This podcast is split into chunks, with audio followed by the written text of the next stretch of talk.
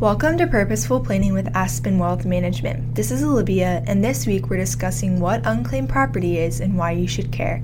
Today, we'll start out with an explanation of exactly what unclaimed property is. Did you know there are billions of dollars in unclaimed property in the United States? As many as 1 in 10 people have financial assets that have been abandoned, meaning they forgot to claim the asset, are unaware that the asset exists, or don't realize they are the rightful owner. Some of the types of unclaimed property are bank accounts, safe deposit box contents, paychecks, pensions, dividends, stocks and bonds, mutual fund accounts, life insurance proceeds, trust funds, escrow accounts, insurance premiums, rental deposits, overpayments, and tax refunds. Because the company or organization isn't legally permitted to retain the property, they must either give it to the rightful owner or turn it over to the state.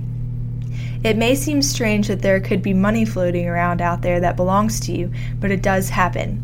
A long forgotten loose end by an old employer, landlord, bank, or other entity could lead you to a few hundred dollars or even a small fortune in unclaimed property. The money owed to you may not be substantial, but finding and claiming what is yours is often a very simple process. Tune back in tomorrow when we go over some of the ways property becomes cl- unclaimed to begin with. Follow us on Instagram at Aspen Wealth for more investing tips and insights.